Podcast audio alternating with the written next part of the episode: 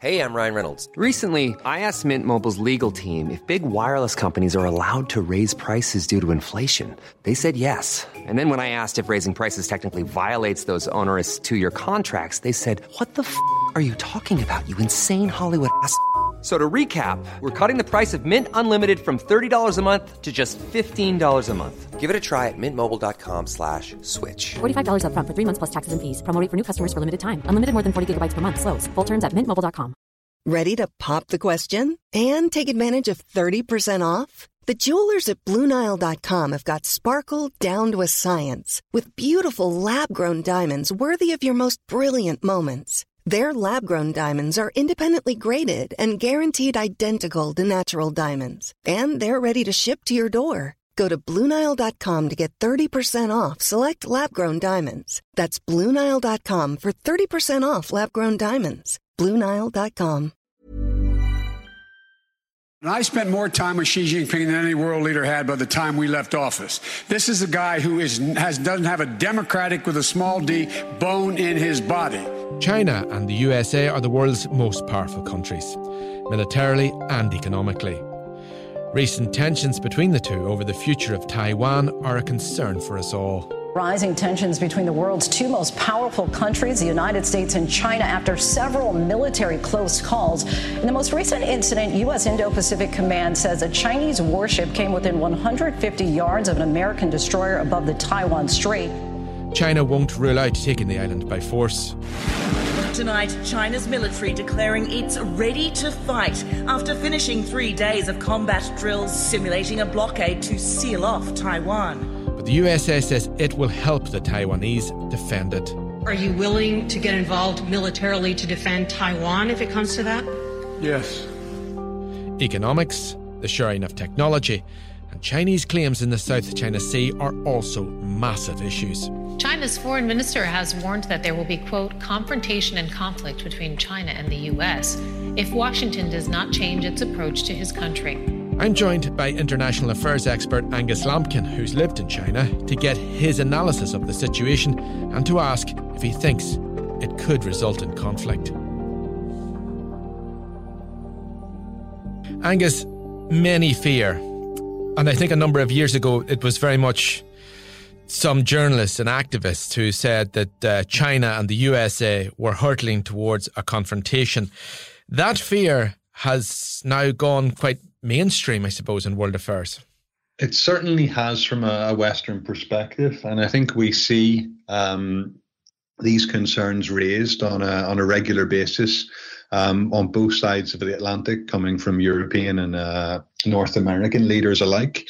Um, to what extent this is linked to directly to um, you know domestic political issues is one area that could be explored in more detail. I think the the alternative way of looking at this is that there is a, a growing um, dynamic within China that's increasingly influential across the world. Um, growing in terms of wealth and in terms of political clout, in terms of military capacity, and the interface with the Western world is growing. So the room for or the potential, should we say, for friction between these two blocks uh, is is very much there. I think what we've seen is a, really a question of how we look at it because we there's this massive interdependence that exists between the Western world and uh, the People's Republic of China. Huge amounts of value are um, invested in both directions. Massive amounts of trade is taking place.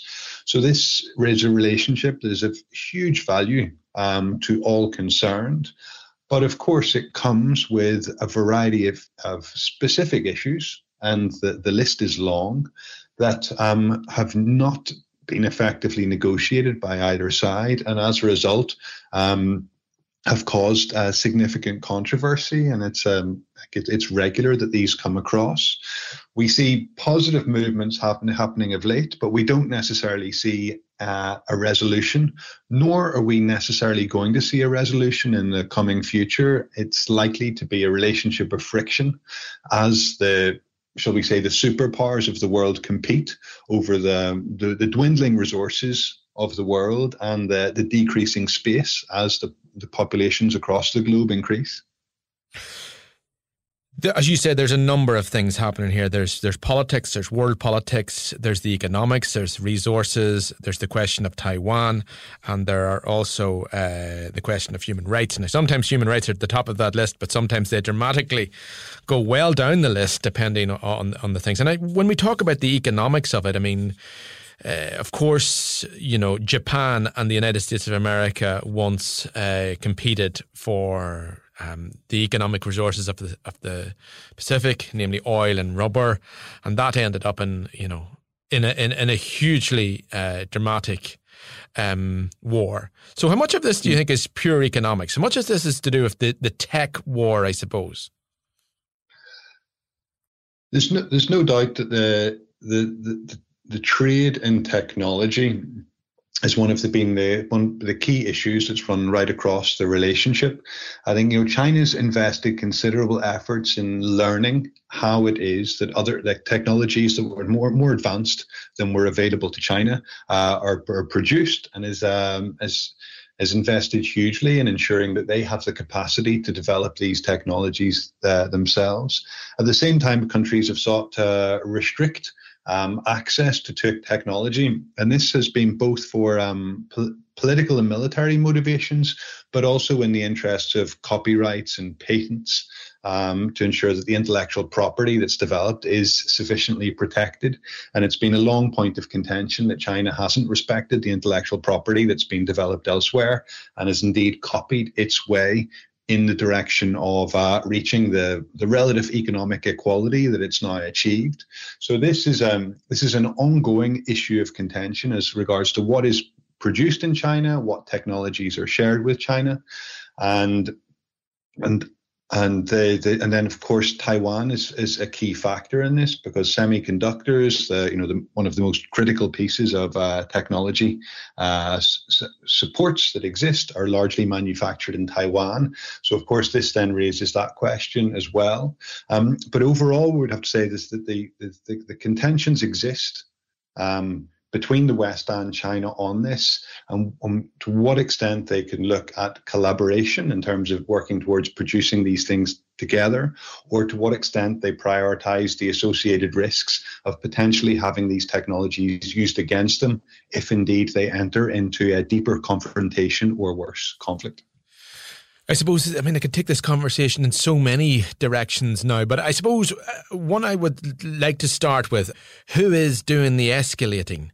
Here because clearly uh, in the West we see a belligerence uh, towards Taiwan on on the side of the China on of the Chinese, the the People's Republic of China. Presumably, they see it the other way.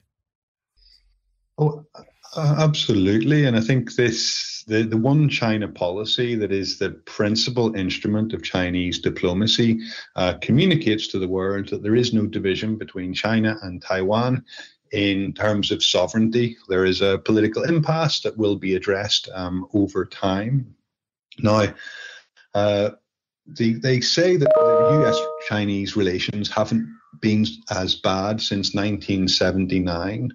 Now, that's the year when you have diplomatic relations being established and the year that the United States acknowledges that Beijing is the capital of China as opposed to what it previously recognized was Taipei. Because, of course, you had the, the Republic of China, i.e., Taiwan, and then you had the People's Republic of China, uh, the rest, the, the, the, the land, the effective landmass that is the rest of China.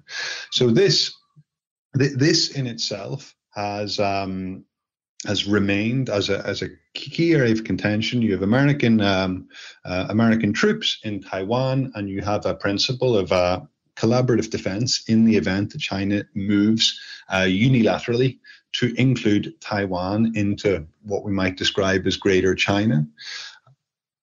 The, the American position is very much that the move should not be made unilaterally, but it does accept the one China policy, i.e., that over time, these two um, entities uh, will gradually become assimilated. It's just that it needs to be done on the basis of, of agreement. We have seen recently that um, promises of American military hardware to Taiwan have not actually materialized. And so that arguably this is a de escalation uh, on behalf of the, the United States. And similarly, we've seen a, an attempt to re-establish diplomatic relations at the very highest level uh, through this um, recent visit by Secretary of State Antony Blinken um, to Beijing, which in some ways underscores this this acceptance of the status quo between these two blocks. And I think that is you know, is something that's really quite substantive in terms of how this issue is going to move forward.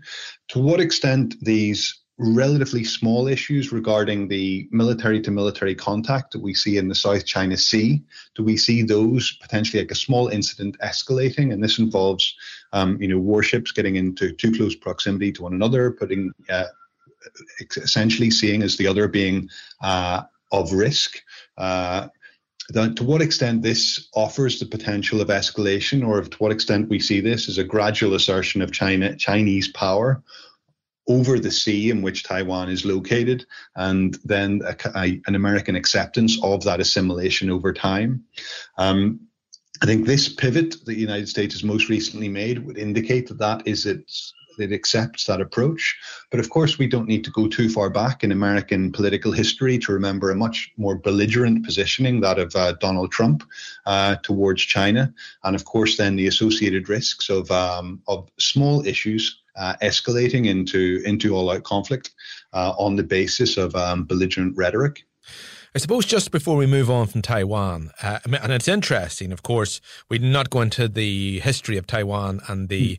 the Chinese Civil War, but well, I mean, I mean, there are many indigenous people of Taiwan, but fo- uh, following the defeat of Chiang Kai-shek's nationalist forces, he retreated to Taiwan, taking two million of his troops and his people, changing the nature of Taiwan. And until 1998, they also claimed to be the government of the whole of China. So, uh, but you know, one of the things that strikes me, and correct me if I'm wrong, if China was going to invade Taiwan, surely they would have done it by now. We see the massive risks associated with an all-out conflict over Taiwan, the destruction of a highly, uh, you know, technologically able um, society.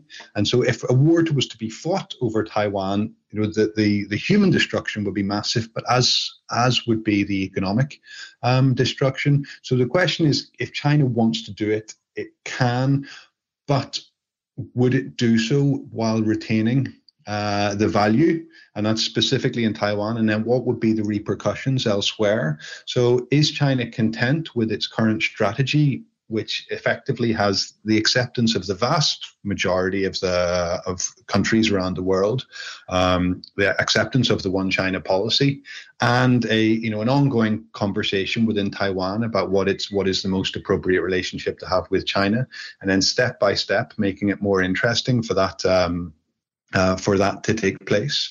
So I think it's not a question of can China do this. I think that's very clear that can, but is China willing to accept the repercussions?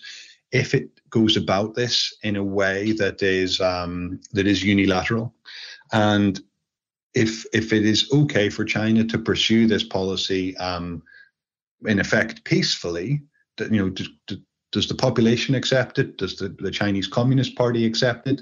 And in a in a reasonable understand future projection can we see that it would gradually achieve this over time and so far that position seems to be holding uh, and of course, as we know, there is no there are no military guarantees, and there's certainly no military guarantees in a seaborne operation. And you you've never you never know what the, the people you're attacking how they're going to react or how hard they're going to fight.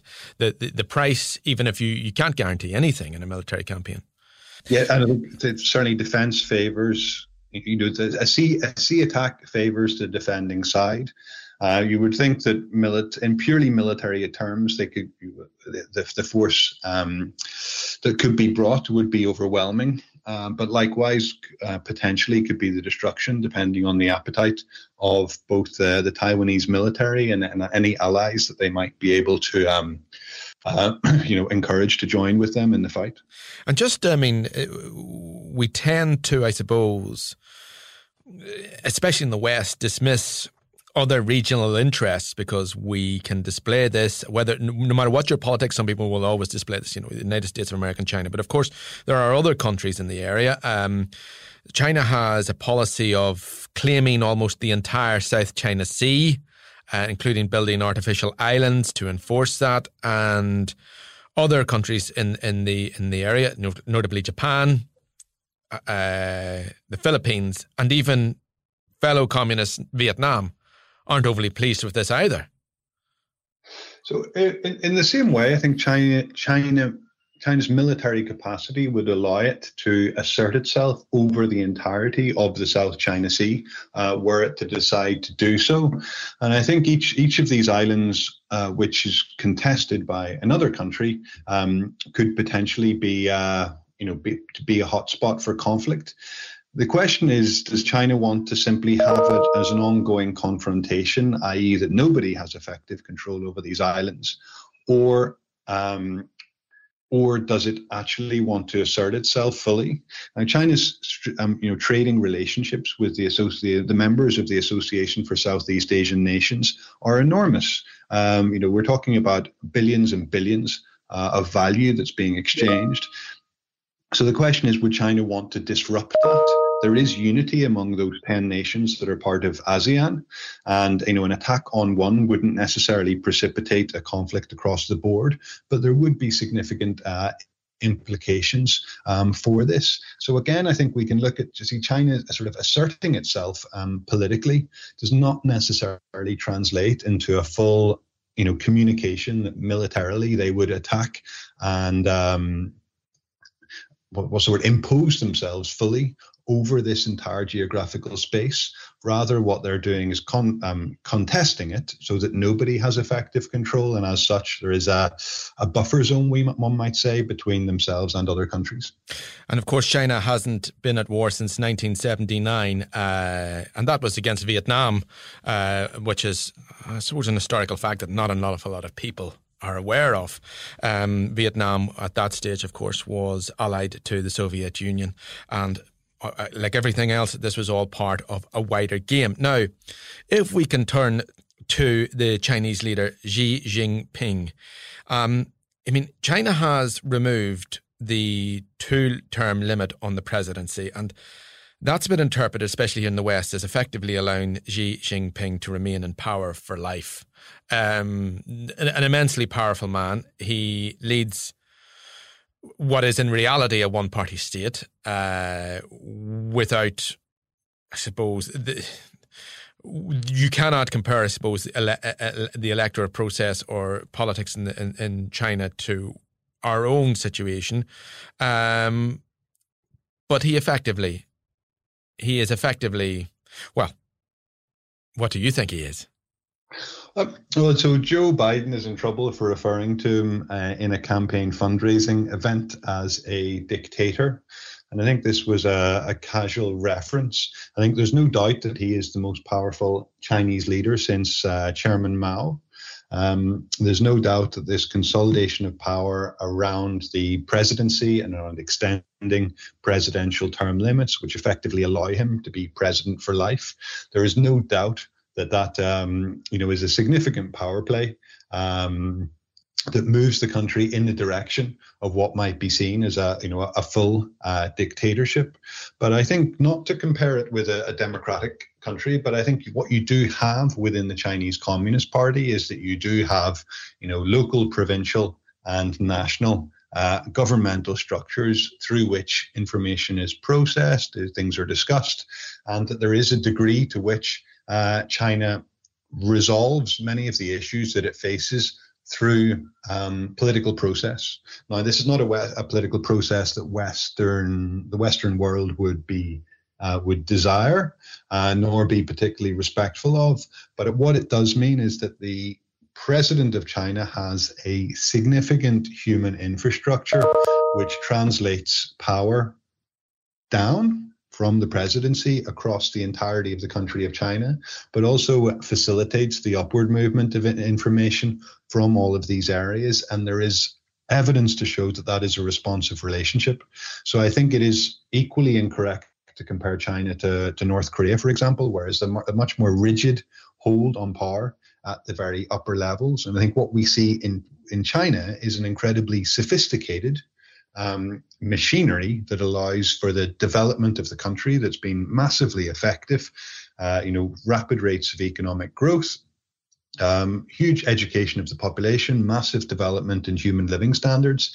And in some ways, what we see from the Western point of view is that there is an alternative way uh, to grow a society, to grow an economy, and to develop on human terms. And, and this really does challenge the Western assumption that the the most effective way for society to develop uh, would be through a you know multi-party democracy. And I think China fundamentally challenges that. Um, to what extent it is of direct concern that Xi Jinping has absolute power, I don't think he does. Um, and I don't think China would continue to be successful if they did place uh, that degree of control over the entire system. But there is no doubt that it's a much more controlling way of doing business. And I think the concern for the for the the, the democratic world is that this model might actually be more effective in terms of organizing power uh, than that of our own. And it's that uh, competition uh, which is of cause of concern, rather than necessarily the um, the specifics in terms of how it is uh, how they go about it. But when you look at that uh, develop, you know, development potential, I mean, I see people, especially on the left of Irish politics, saying, "Well, look, look at look at what China's achieved, you know, with their system, with their non-democratic system, with their communist system." But other people say, "No, you know, this is neoliberalism with Chinese characteristics." Other people say this is a state capitalist system. Other people say, no, this is a socialist country on its way to achieving communism. So China is a country with billionaires. China is a country with unemployed people. China is a country, it's a communist country with huge class differences. Now, you've lived in China for three years. What's it really like?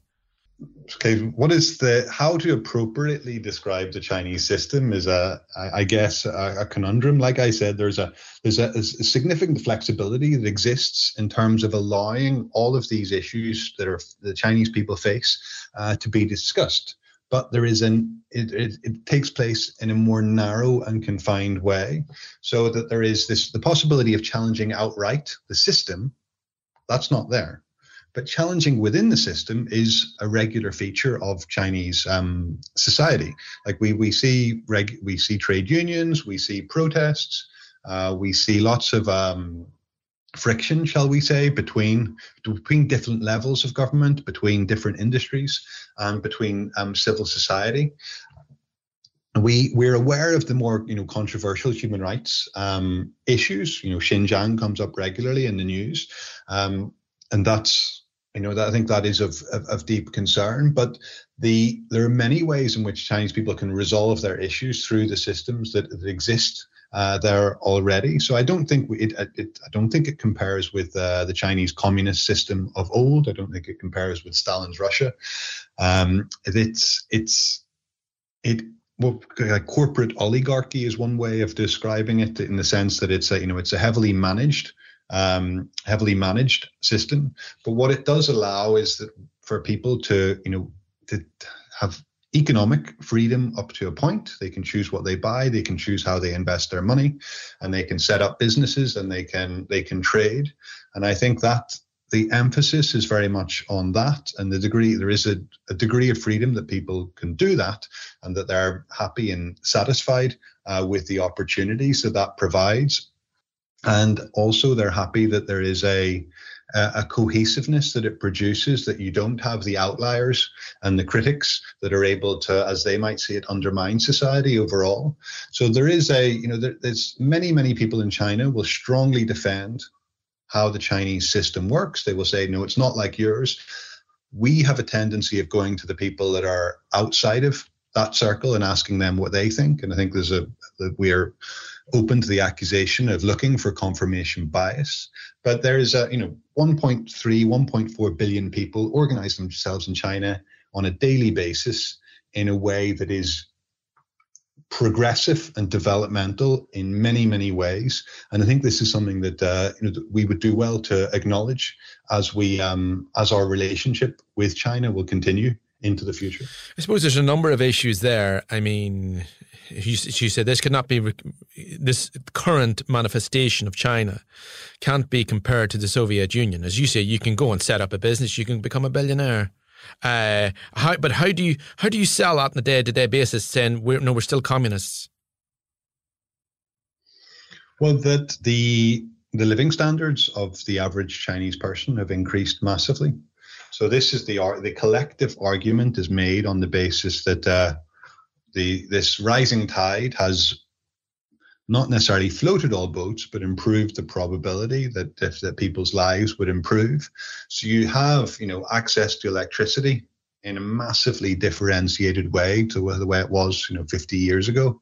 Uh, you know access to transport, access to technology, uh, heated homes, all of these different these, these different um, like fundamentals that we as human beings we would aspire to have having.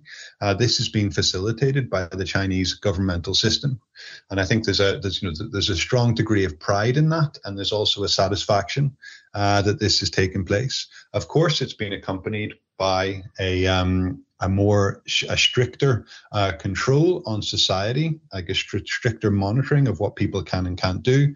Uh, you know, a stricter monitoring on thought, on writing, on academic freedom. All of these issues are very much there, but the result overall has been um, pro- progressive, and and as such, I think the I, th- I, think this is something that we need to acknowledge that uh, you know, has been an achievement of, of the Chinese system, um, even even while we accept um, that many of the things that we might take for granted in the West have not been made available to you know, the, the, the average Chinese citizen. But that's interesting. With electricity and with free time, I suppose, and with and with consumer goods, is there not a danger that people say, "Well, you know what? You know what I'd like? I'd like freedom of thought."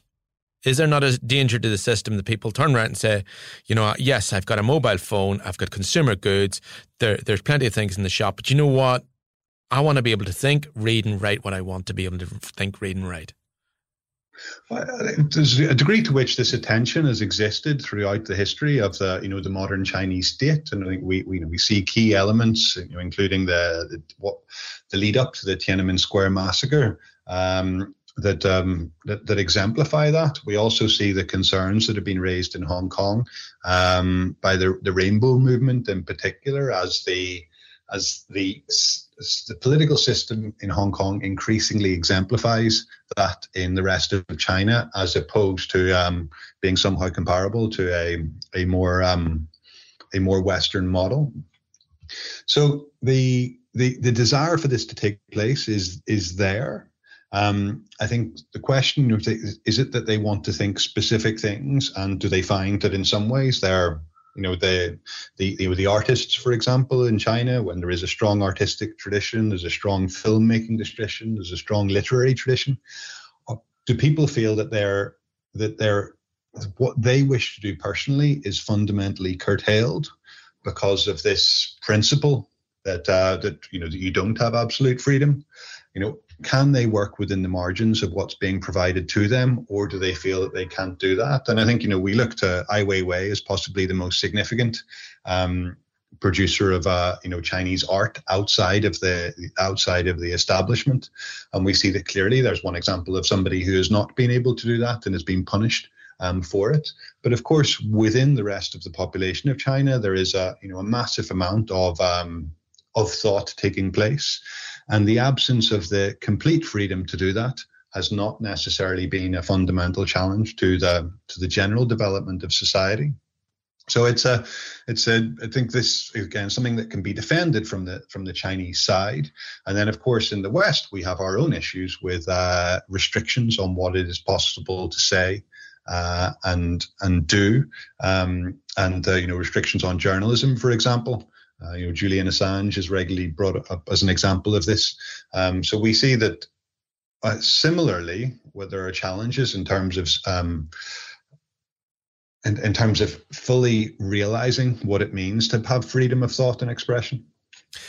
Um, China is a massive country. It's, it's been described as a civilization state. Now, clearly, there's one ethnic group um, dominate all others, uh, like in like in every country. Um, I'm of a certain age. I remember the Tiananmen Square um, massacre. I also remember, you know, it was regular um, to hear, you know, to see graffiti and to hear people saying free Tibet. It's been a very long while since I have heard people saying that many people, I suppose, on the left would, would, would have a very positive view of China nowadays. And, you know, whether it's um, Tibet or Xinjiang or Inner Mongolia, there perhaps wouldn't be the sympathy for those population groups uh, that there was.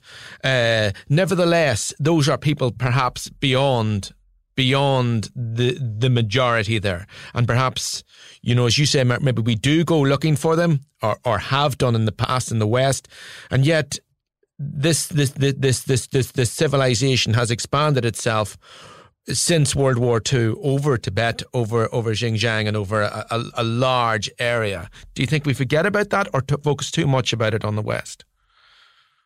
In the West.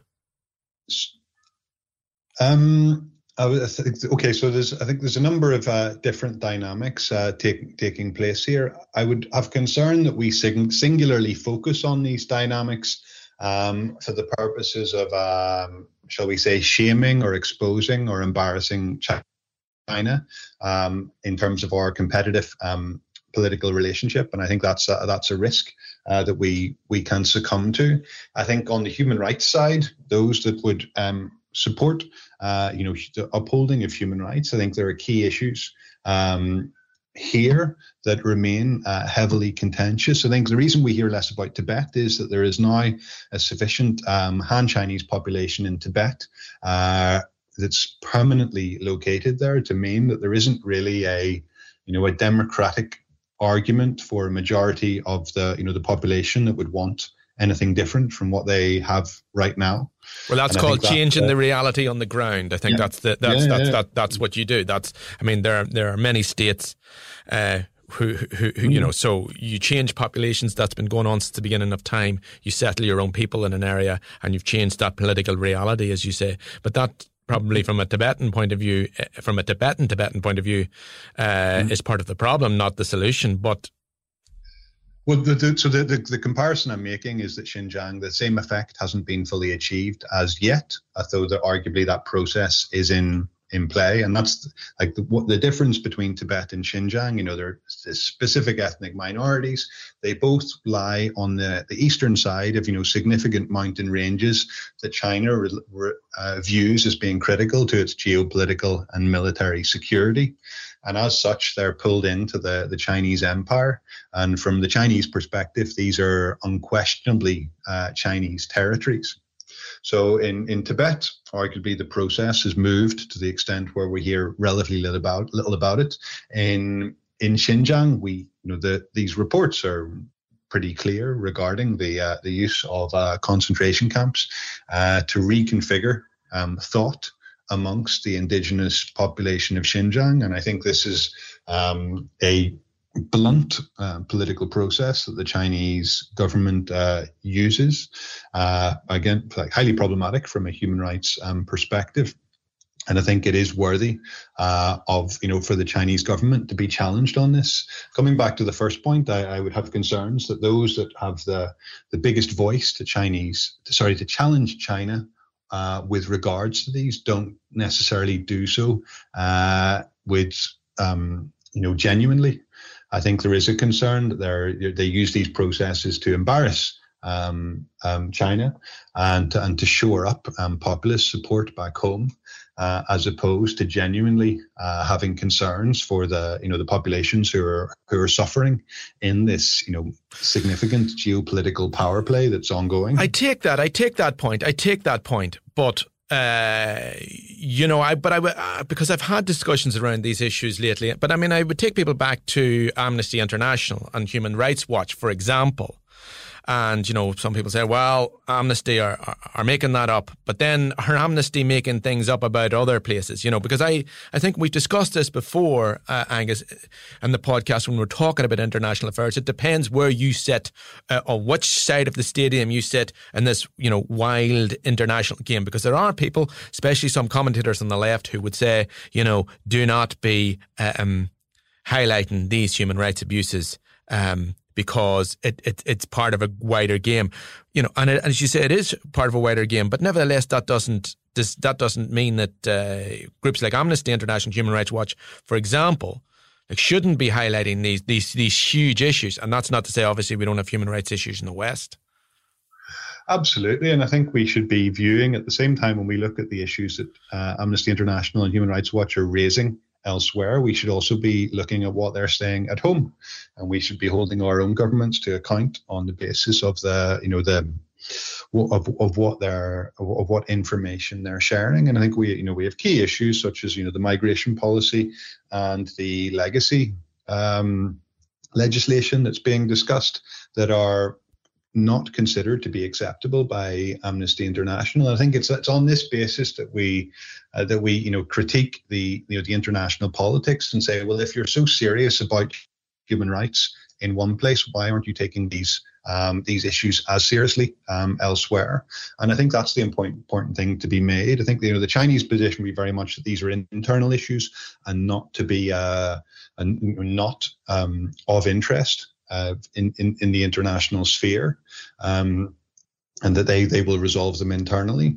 But of course, that if they if they so wish, they can also make criticism of the of the policies of other countries, and then we we enter into this tit for tat relationship, where um, where nothing is really achieved because essentially it's just a matter of throwing criticism uh, at one another. The question comes like, what can we achieve if we do um, if we do engage, if we do try and establish some type of framework of cooperation and uh, and work together um, on the issues that the world faces, and then see what can be resolved um, elsewhere. Because I think this is what the you know the overall issue that, that is constantly thrown up is that can we cooperate with China on the basis of uh, you know thinking about how affairs are managed on this globe, or do we need to have a relationship of confrontation and indeed risking conflict?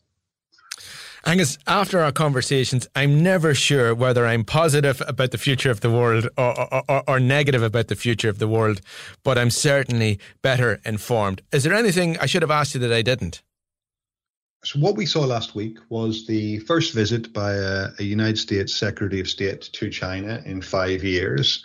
This followed on from a, a visit by the director of the CIA, and we see it as a prelude to potentially having a meeting between President Biden and Xi Jinping um, at the forthcoming APEC uh, conference. That's the Asia Pacific Economic Cooperation um, entity. What this pivot potentially means is the, the viewing of China and its relationship with the West as being a positive thing, and then having the all of the issues that we've just raised as being subordinate to that, i.e., these two superpowers coming together to cooperate on global issues such as you know peace and security, uh, climate change, etc., and then having the what we've we've discussed in economic terms, in terms of Taiwan, in terms of uh, human rights, those forming part of a, a subordinate relationship.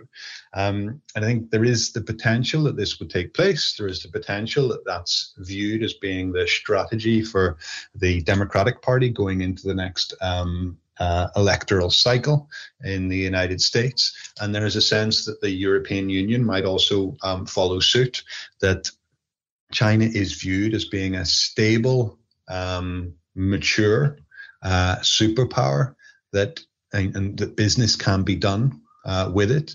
And and if this is the case, I think that is you know that that's certainly positive for, for overall uh, global conflict. Within that, what we saw was that the um, you know China has agreed not to supply further weapons to Russia in its conflict with Ukraine.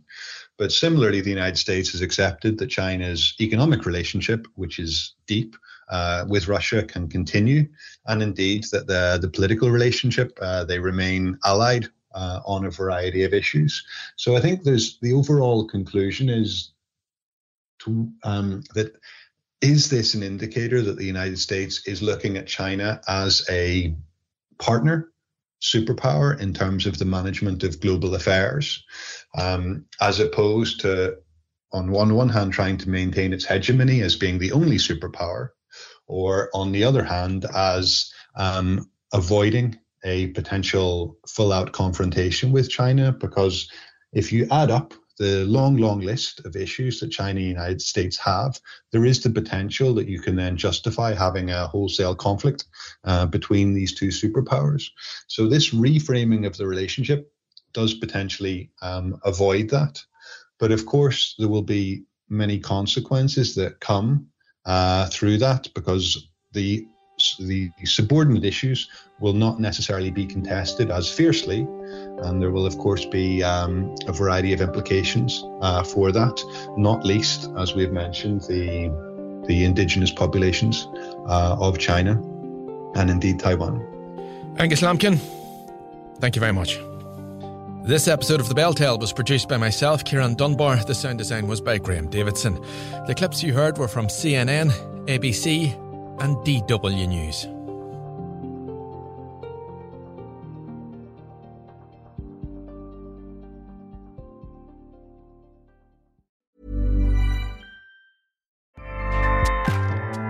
ACAST powers the world's best podcasts. Here's a show that we recommend.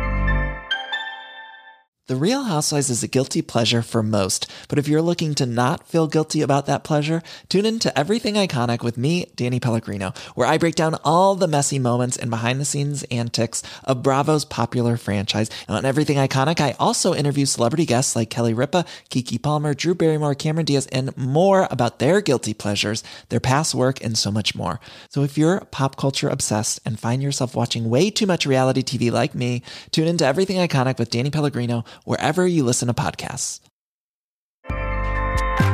ACAST helps creators launch, grow, and monetize their podcasts everywhere. ACAST.com.